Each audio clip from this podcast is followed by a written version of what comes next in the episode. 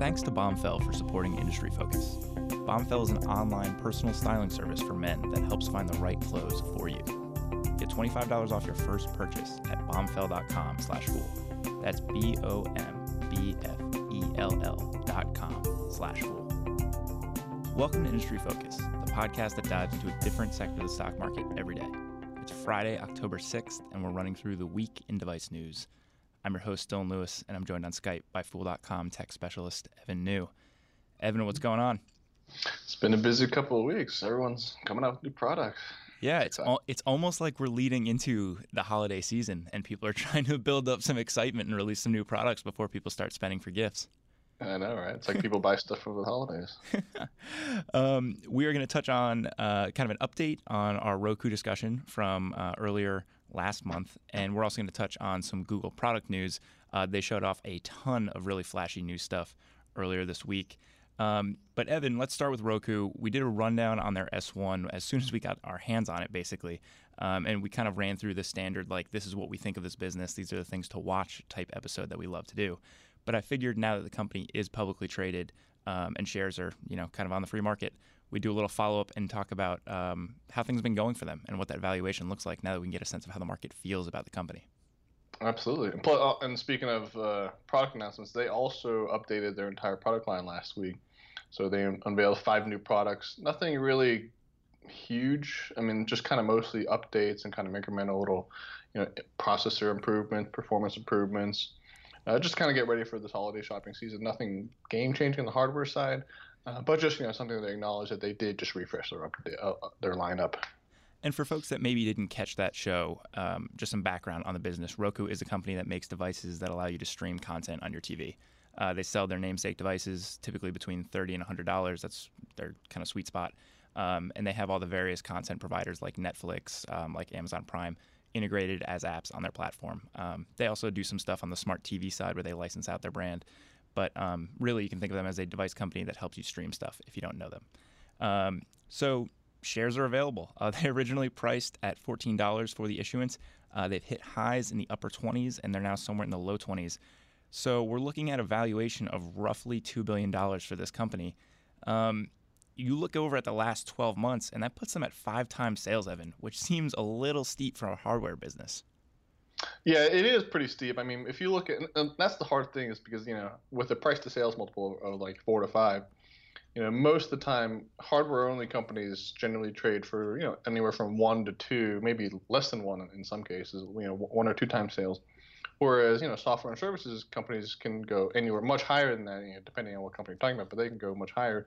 Uh, and, you know, the one challenge is that Roku is kind of a pure play on streaming TV and there aren't really any comparable peers, and so much of comp- evaluation is really predicated on comparable analysis, and there really aren't any.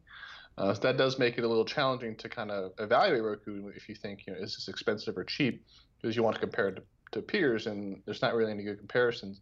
That being said, you know, I think a lot of it depends on where you think Roku can take this business from here and you know certainly the the narrative they're trying to to really put together is that they're really moving more towards this platform business.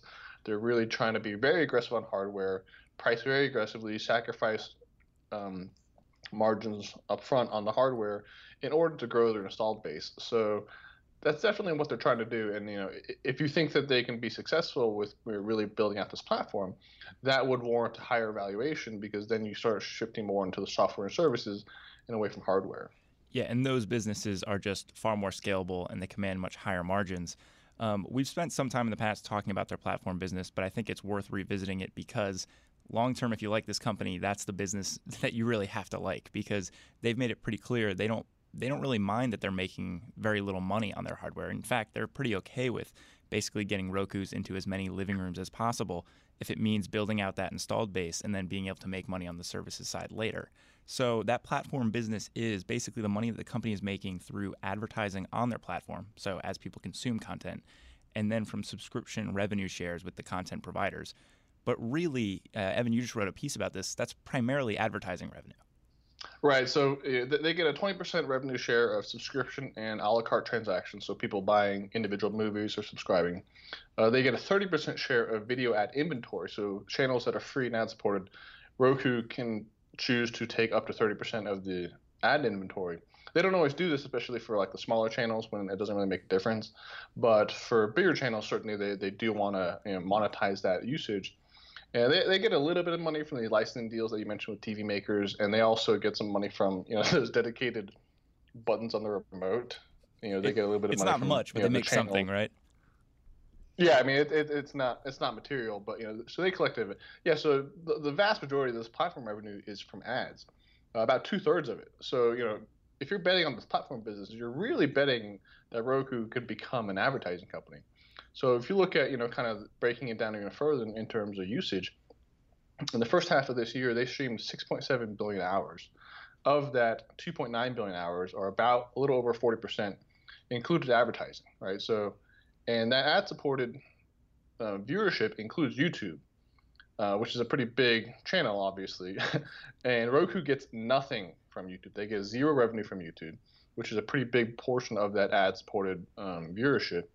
And the flip side is okay. So if, if about 40% is ads includes advertising, then 60% does not have ads, right?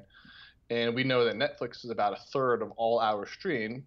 So Netflix is about a third of all of that non-ad uh, viewership, and Roku makes very little money from Netflix. They, they do make a little bit, but the, it's not material, and they don't really break it out further than that beyond saying it's not really significant. So I mean, there, it, the ad side of the business, like it, it doesn't really seem super promising to me because. I mean, if you want to invest in an advertising business, there are much bigger, much better advertising businesses out there, like we've talked about before. And you, you know, you're really the market's pricing in really high hopes that they're going to be able to pull this off. And you know, they just launched the Roku channel last month, which offers a bunch of free content that Roku will monetize directly through ads. Since it's their channel, they, they'll get you know 100% of ad inventory.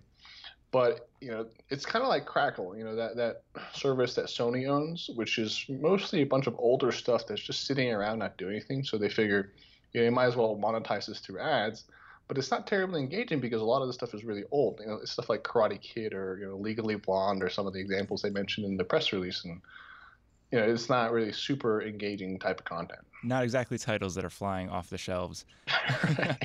um, I will say, if you look at a hardware company, a pure play hardware company, in a space that is fiercely competitive, I think you have to like that they're focusing on the platform side of their business because that is maybe their best bet at staying relevant long term. I've written some stuff about this in the past, and you have too, but it can be really tough to make it as a hardware business, um, particularly when you're in a space where the upgrade cycles aren't really defined yet. You know, we don't know how often people are going to be buying new streaming devices. You know, as new as new features like 4K streaming come out and people actually have the TVs to support it, um, that might fight that might force some of the upgrades. But you know, I've owned a Chromecast for four years, and and you know, I haven't had any need to upgrade. Um, so so you look at that and you're like, well, it kind of makes sense that they're going to focus on the platform side, particularly because it's higher margin. But um, when you need to kind of qualify that the ceiling might not be super high, looking at their relationships with these content providers and, and really how much of those streaming hours they're really able to make money off of. Yeah, I, I definitely agree because yeah, hardware is just generally not a great business uh, to be in, and you know, like you, and you know, I think you had a good point there, which is like in essence, the upgrade cycle for their hardware is kind of a derivative of TV upgrade cycles, which we've talked about in the past. They're really long. I mean, five to seven years on on average. And if you don't have a 4K TV, and then Roku comes out with a 4K player, you're not going to buy a 4K player unless you have a 4K TV. So it's kind of you know kind of limited there. I mean, I think you know in terms of you know platform plays, like the best case scenario for Roku, like absolute best case scenario would be if they could create a platform that's differentiated with content that's exclusive to the platform, and third-party channel creators are able to kind of build these large subscription bases with recurring revenue, where Roku's getting that 20% cut, right? Like that would be the ideal situation. But the reality is that's not really what's happening, at least not to the scale or extent to where you feel really confident about this business. I mean, that is happening to some extent, but I think that the majority of, usage is still dominated by things like Netflix and YouTube, and and and, and these ad, these free ad-supported channels which again like i'm not really sold on on roku as advertising business. I would be much more interested in it if it was much more of a, a platform play in terms of the subscription revenue sharing. But I, I don't believe that's that's really a driver here which you know is unfortunate for the company. So, Evan, I think I might already know your answer to this, but I put out a note on Twitter uh, telling folks that we were going to be talking about Roku this week and asking if people had any specific questions they wanted us to hit. And I have a few here. This work, this first one, uh, who's uh, from a loyal fool, is Austin, not our guy behind the booth, but uh, someone who's part of the fool community. He asks, "What has to happen for Roku to 5x or 10x in value?" And then on the flip side, what would cause them to lose half their value? And of course, which one seems more likely to you? So, so you want to un- you want to unpack that one a little bit? I think, um, I mean, the valuation already is really stretched. I mean, the shares hit almost twenty-eight dollars, around twenty dollars in the first week of trading, and right now, like you mentioned, they're in the kind of low twenties. You know, I haven't checked this morning, but you know, they're probably like 23, 24. and at at that four or five, even six times sales, there's a lot being priced in, and they really they would really have to execute very well on on this platform side, and I have my doubts on their ability to do so at these valuation levels. So I think that there's more downside risk at these prices versus upside potential. I do think Austin is thinking about this in totally the right way. You know, you want to be able to kind of set your expectations for what a stock is capable of doing. And, you know, you look at these multiples he's talking about of a 5x or 10x in some period of time, you know, that would take them to a 10 or possibly $20 billion company, right? Um, Which sounds insane for a company like this. like, yeah, and, and once you put it in those terms, it's a lot easier to get a sense of like, wow, like for them to really become a multi-bagger, a lot of things have to go right. Um, if you are trying to build the case for something like that happening, I'm going to point to a couple of the levers that Roku identified in its S1. So the big things for them are, you know, their ability to grow active accounts. So that's more people owning Roku devices. Um, growing hours streamed, which is basically, you know, their proxy for engagement. The more that people are using it, the more that metric's going to go up and then grow uh, average revenue per user or ARPU. And you know that's basically saying we're going to better monetize every user that's on the platform. And that really comes down to them making their advertising more compelling and, and kind of more interesting to people with ad spend budgets. Um, you look at those three, and I think growing active accounts is probably the easiest way to meaningfully move them um, as a company. Uh, if you want to look at the numbers here, about a year ago, midway through summer of 2016, they had about 10 million active accounts. Now, a year later, they're somewhere in the 15 million range. So there's definitely been growth there. But for them to get to a 5x or 10x, they would need to continue to multiply that at a pretty big rate. You know, I think they needed to double or triple the active accounts. And I look at the number of players in the streaming space, and even if they're able to get some really good worldwide traction, that's going to be super hard for them to do. Right, and, and, even if they do, they also have to simultaneously grow the platform business. You know, because they, you know, as far as the way they calculate ARPU, they basically just take their platform uh, revenue over the past 12 months and divide that out. Uh, and again, as, as, we've been talking about, that platform revenue is all based on is mostly based on advertising. So they have to you know grow active accounts while they're executing on the platform front, which is primarily just getting better at ads.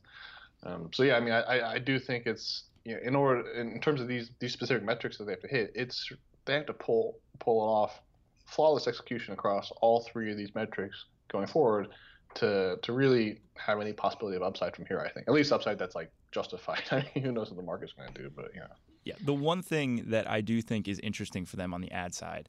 Um, I, am generally bearish on this company and would take the 50% haircut on where they currently are over the 5x strongly, Austin. So so that that's where I stand on this. Um, but with their ad business, I do see some interesting possibilities with basically taking what has been a very popular format for ad spend budgets. You know, the the video ads that people are used to experiencing with cable, and then being able to layer in some digital tracking on that because they're a digital platform. I think there's something. And there's a big shift secularly, you know, going from TV ad spending to digital streaming. So, you know, they, they definitely have that going for them. Yeah, and and I think that if you can get some really great analytics and show that there's some ROI there, you might be able to convince people because that has been that's been what really worked for Google and Facebook. That's why they command like 50% of digital ad spend together. Um, that said, you know, when you get into the digital ad spend space, that's who you're competing with. And so, you know, for you to have uh, a really great value proposition to advertisers, you need to prove that money's better spent there, and uh, that's a tough sell, frankly. And, and that's kind of what I'm getting at too, which is like when it comes to actually executing on, on an ad business, there's all these little really intricate things that Roku doesn't have a lot of experience with. You know, we talk about targeting, we talk about engagement, measurement, analytics, and you know, and at the same time, Roku has lot, offers you know users can opt out through their privacy policies policies through to really kind of not share this data with them if users don't want them to. So you know, it, you know, we, we say oh yeah they have to grow that business, but yeah, if you kind of boil down into like what they actually have to do to actually execute, these aren't things that Roku is really good at compared to you know the Googles and the Facebooks that are that are very good at this kind of stuff. So that's kind of why I have my doubts about them being able to really really grow the ad business because they have to really put together all these core competencies that they don't currently have. And that answer there, Evan, kind of touches on a question that we got from another listener. It's either Stephen or Stefan. Sorry if I mispronounce it.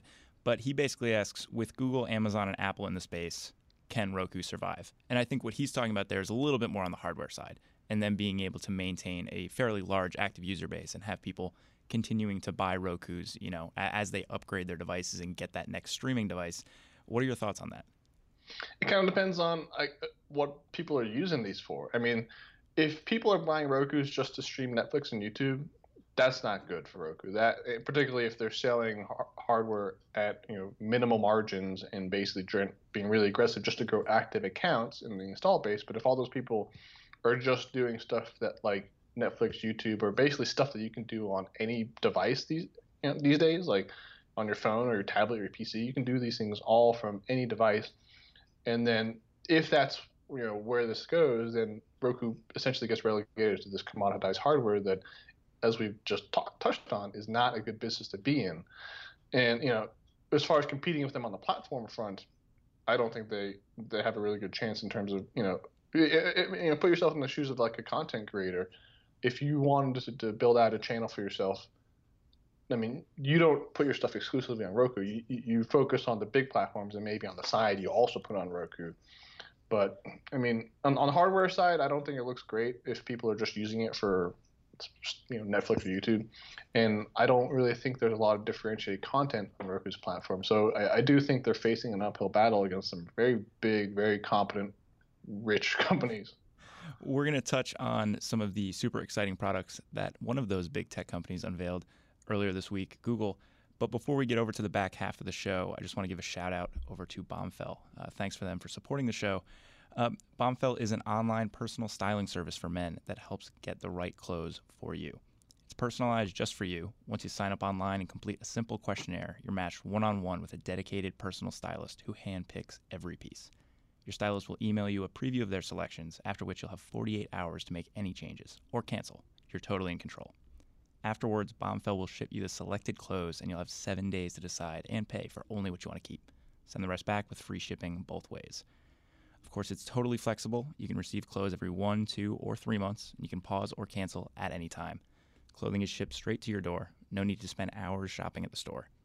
We actually tried out Bombfell a few months back, and frankly, I was pretty blown away. Um, I hate shopping for jeans. I, I, tend to like the more modern, tapered cut, and I'm not the skinniest guy. So anytime I go to the store, I always wind up finding, you know, like five, ten pairs that I like, trying them on. None of them fit the way I want them to. But when I put all my info into the Bombfell questionnaire, I was thinking to myself, with all that in mind, there's no way that jeans fit me right. There's no way they're going to be able to pull this off and send me stuff that fits without even looking at me. I was totally wrong. Um, the pair they sent me fits like a glove. They've become my favorite pair of jeans. I'm actually wearing them in the studio right now. Um, they do a great job of kind of understanding your body, understanding the cut of clothes you're looking for, and really kind of pairing you up nicely. We have a special offer just for listeners of the show. You can get $25 off your first purchase. Just go to bombfell.com slash fool. That's B-O-M-B-F-E-L-L dot com slash fool. Again, that's bombfell.com slash fool for $25 off your first purchase. All right, so Evan, we teased that there are some major tech players in the streaming space. Um, that is not all that Google has been up to, though. They showed off a ton of super exciting, consumer devices earlier this week. What really stood out to you? Yeah, so they, they unveiled a bunch of stuff. I mean, we, we knew a new Pixel phone was coming. Uh, so now there's the Pixel 2 and Pixel 2 XL, uh, which cost 650 and 850 respectively. Uh, you know, so new flagship phones that are going to offer a pure Android experience. Uh, again, made by Google um, and you know, contract manufactured by HTC and LG. They also showed off Pixel Books, which is a you know, really high-end Chromebook, and this time they're also making their own stylus, which they're calling the Pixel Pen. So they're kind of jumping into the stylus game, kind of like Apple, Microsoft. Uh, the Google Home family is getting pretty interesting. They're expanding that lineup, moving both up market and down market with the Home Max and Home Mini, respectively. Um, the Mini is kind of like a, an Echo Dot. It's like a small $50 device that you can put anywhere in your house and you have access to Google Assistant and their smart home features. And then the Google Max is this really high-end speaker with high fidelity audio. It's going to cost $400, so it's going to compete directly with Apple's HomePod, which comes out in December. They also unveiled a Clips camera, which is the small little camera that you're supposed to put around your house that will recognize when to take pictures on its own using AI, uh, as opposed to you can manually tell it to take a picture, but the idea is that you leave it there and to kind of capture those moments that you normally miss. Because normally, if you want to capture something, you take your phone out of your pocket, and by then you might miss something your kid's doing, your pet's doing, uh, which is who Google is positioning this device for. And they're also jumping into uh, wireless earbuds directly with Pixel Buds, uh, which are tethered, you know, have a little neck tether, but they're not wired to your phone, uh, which is pretty interesting. And then they're, you know, so they're looking to compete with Apple AirPods, even priced at the same, you know, $159 price point. Uh, helps you have Google Assistant right in your ear, kind of like how AirPods let you have Siri in your ear. So you know they're they're getting really big onto the hardware side of it, uh, which is not surprising since they just announced a big 1.1 billion dollar acquisition of HTC's uh, Pixel engineering team, you know, a few weeks back. So going forward, it's it's I mean it's very obvious that they're they're making a really big bet on hardware, and they're not going to stop anytime soon. So there is a ton to sift through there. We've got smartphone stuff, we have uh, productivity tablet stuff, we have smart home stuff, we have uh, we have camera, and we have headphones. Um, looking at the kind of investing takeaways from what we saw with these products, um, it sounds to me like the smartphone is is a nice product for Android users. From what I understand, it has a ridiculous camera, but I don't know that it's really going to stack up to a lot of the smartphones out there and I don't. I certainly don't think it's something that's going to steal like any market share from Apple or anything like that. I think the tough thing is like I mean th- these look like really good phones, but the price points that Google is competing at, which are similar to last year, but you know Google is, is really getting into the premium space, and when you're competing against companies like Apple and Samsung, I mean it, it's really tough to really justify such high, you know, high end prices. Like if they had just been a little bit more aggressive, I think the they would have had a better value proposition. But you know the Pixel 2 looks pretty solid at 650, but the Pixel 2 XL I think is is a really stretched comparison because at that price point you're going up against the iPhone 8 Plus and the Galaxy Note 8, and it doesn't really look very competitive compared to those devices. And I mean this the Pixel 2 XL if you get the storage upgrade too, you're talking about $950, which is almost like an iPhone 10. You know, it's it's really tough to really justify that that comparison Whereas those other phones have much better specs, have much better features. You know, for example, the dual camera system on the on the 8 Plus is a really good camera, and you know these cameras that Google is using are, are you know pretty good, but it's just it's just not quite there in terms of you know you know if you stack these products up side by side, it, it doesn't look very competitive at these prices. So I think it's it's a little tough to say, but you know Pixel has never been about Google becoming some volume leader in the smartphone market. It's really about you know kind of like an old Nexus program, putting out a really great, great example of what an amazing Android phone can be, and hoping that your third-party OEMs get on board and kind of produce comparably good hardware. So, not something that's going to be necessarily super disruptive in the smartphone space. Um, one of the products that they did reveal that I think seemed to scare investors a little bit was the Clips camera. Um, it seemed like uh, kind of got GoPro on its heels a little bit and definitely scared some folks. Uh, uh GoPro wound up taking a hit earlier this week. You want to talk about that a little bit? Yeah, so it's funny because as soon as GoPro went public a few years back, there was always talk about mainstream adoption. You know, when maybe that will be this big driver for unit sales. Everyone's going to go out and go, buy GoPro, and I never really bought that narrative because no one needs a four hundred dollar rugged action camera to take a picture of what they're eating for lunch and put it on Facebook. Like it doesn't really make sense. Like why would you go out and buy this super expensive thing? And and you know GoPro really tried to push this, and you know they kind of tried to rebrand themselves as a storytelling company and pivoted their marketing to kind of say, oh, you can you can use these devices for for everyday activities, but the that's all that's about all they did. They never actually made a product that was properly positioned for that use case. No, you don't need a, a rugged action camera that can survive a 500 foot fall off a cliff if you're just wanting to record your kid riding a bike. You know what I mean? Like it doesn't like there's a big disconnect between how this product is positioned with the features and the pricing compared to what they were hoping for mainstream adoption.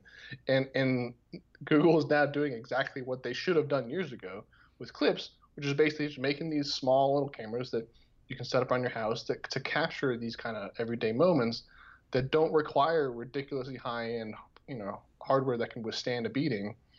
And you know, I think that's why GoPro you know, has kind of disappointed because you know, they, I mean, don't get me wrong. I mean, GoPro is very successful within their niche of extreme sports enthusiasts that really need action cameras, but there was a big disconnect in evaluation because investors initially were pricing in these expectations that they would get to this mainstream adoption phase, but they've never really tried to do that in terms of the product side. And that's what I think is scaring investors now and why the GoPro shares have taken a hit. I mean, on the flip side is that parts of this Clips camera sound a little invasive and a little creepy, to be honest, because what it does is it sits in, you know, Google wants you to put this thing in your in your house. You're not supposed to actually interact with this very much manually. I mean, you can tell it to take a picture, but the idea is you leave it alone, and the AI Google Assistant will recognize your face. It will learn your face. It will learn your kids' faces, your family's faces, and the camera itself decides when to start recording based on what it's seeing. So you're kind of trusting that this thing will be able to, to recognize a moment that's worth capturing. And it will capture like a seven second clip, and you can keep it as a video. You can take a screenshot or you know one specific frame, and you just kind of leave it there. And the idea is that it, it captures those moments that you would otherwise miss. You're not behind the camera; you're actually in the shot.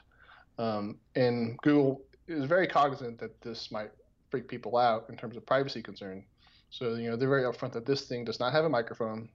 It's not listening to you, and all of this processing is done locally. All the store, everything is stored locally. Nothing is being sent to the cloud to Google, so they're not monitoring you or anything like that. But, um, you know, so they, you know, they're, they're kind of aware that you know this might weird people out, but that's how they're positioning it, and it, it just seems like this is what GoPro should have done like two years ago. And this is another instance of technology kind of coming into people's homes in uh, in maybe a more invasive way, kind of depending how you look at it. Uh, another segment where that is particularly true is the smart home products, and we see a lot of people playing in this space. I know this is something that you've particularly tuned into recently. Um, you want to just talk about how what they've unveiled kind of stacks up against what's already in that space, and, and any changes that you see there. Yeah, I, I, think it's really exciting actually what they're doing because they're they're kind of taking Amazon's playbook. So Amazon has been extremely aggressive, particularly this year. I mean, they've come out with you know four or five different new Echo products that span a wide range of prices. They're all really affordable, and the whole idea is to allow you to bring Alexa to any room in your house with a small, low-cost device, or if you want, you know, kind of a more expensive, more full-featured device.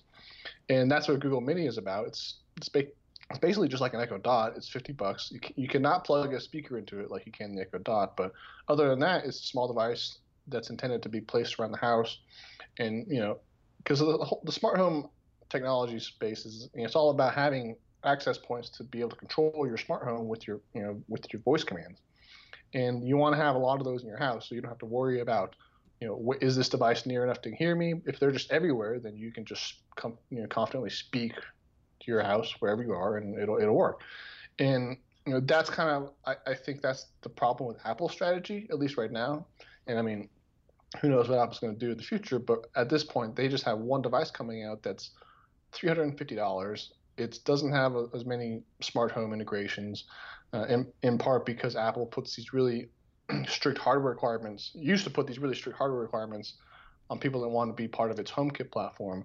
And th- these requirements that are basically why manufacturers have not been getting on board with HomeKit over the past three years. They've only now started to loosen these hardware requirements, and now we're starting to see more manufacturers come on board. So hopefully, Apple will get some get something going but they're still really far behind. And no one, people aren't going to buy five HomePods to go put all over your house, like in your bathroom, in your kitchen, because that's like thousands of dollars at 350 bucks each. And so I think Apple's kind of missing out right now in this opportunity because ideally Apple should also create kind of more low cost devices so you can add Siri to any room. You know, low cost for Apple would still probably be a premium compared to, you know, Home Mini or Echo Dot, but something cheaper than 350 they need to do something if they actually want to make a dent in the smart home space. So I, think it is pretty interesting because Google is now putting more Google coming out with Mini and Max really puts more pressure on Apple to, to kind of move down and, and offer something more affordable. At the same time that Google is saying, you know, you know maybe there is a market for high end speakers that are 350 or 400 dollars, that can also do the smart home stuff. Yeah, I think dropping fifteen hundred dollars, two thousand dollars to outfit your home with all the Apple products is, is essentially like a home renovation. You know, at that cost. you know, I don't know how many people are going to be too keen on that. Um, one, you don't need like high fidelity audio. If, if all you want is just if you you know, for example, if you just wanted to have Siri in your bedroom to be able to control your smart home, and you didn't need high fidelity audio in your room or like a bathroom or a, you know, an office, you know, whatever it is, like you don't need that kind of audio everywhere, but you might want Siri everywhere. right. Yeah. Yeah. You. The whole point is that it makes things easier, right? So I can understand the multiple access points.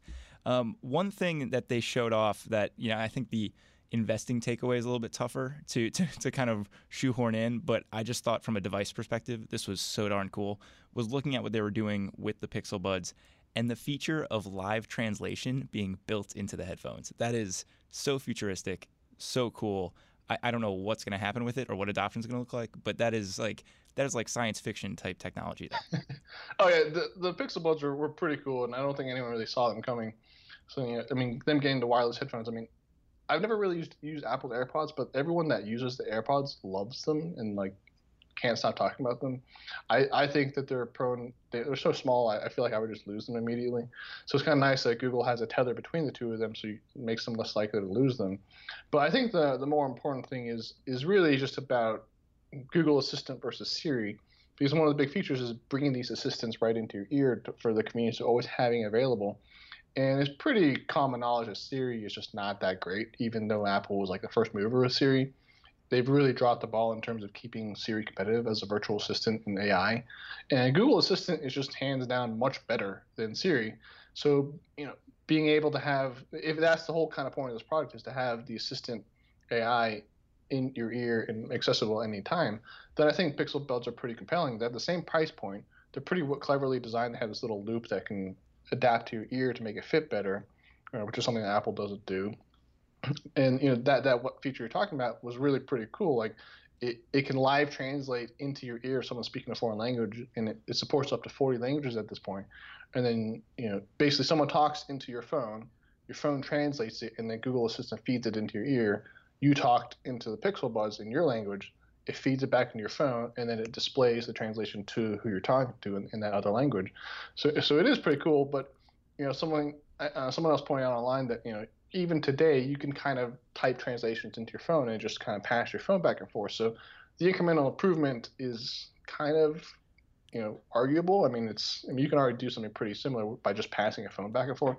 It sounds awesome, and the demonstration was really cool but I don't know how appealing this is to most mainstream consumers. They don't, you know, for example, if they don't travel internationally much, then it might not be a, a, huge use case. But I mean, the, the demonstration and the and the concept is really pretty awesome. Yeah, I'm gonna file that one like just in the this is really neat category. I like I, I don't know what the business case is gonna be for it. I, have, I don't know what adoption is gonna look like for it, but it's just really cool that we've gotten to that point with technology.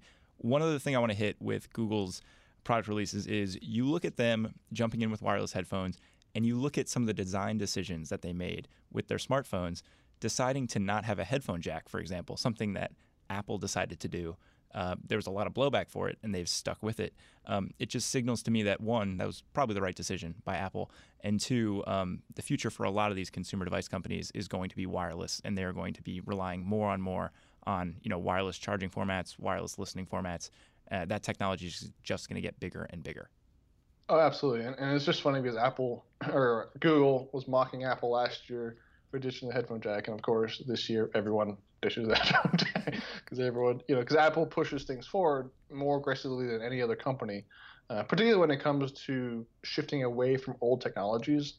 Like, I, like hands down, Apple is the most aggressive across the board, and there's dozens of examples over the decades of them doing this and you're starting with like the floppy drive, you know, back in many, many years ago. I mean, they they are the ones that you know, if they think something needs to die, they will like put their full weight behind killing some old standard, and then once they do that, they get a bunch of crap about it and a lot of criticism, but then everyone else just jumps on board, and then the the end result is that they do push us forward. Yeah, and three years later, everyone's like, "Remember when Apple did that? How brilliant that was!"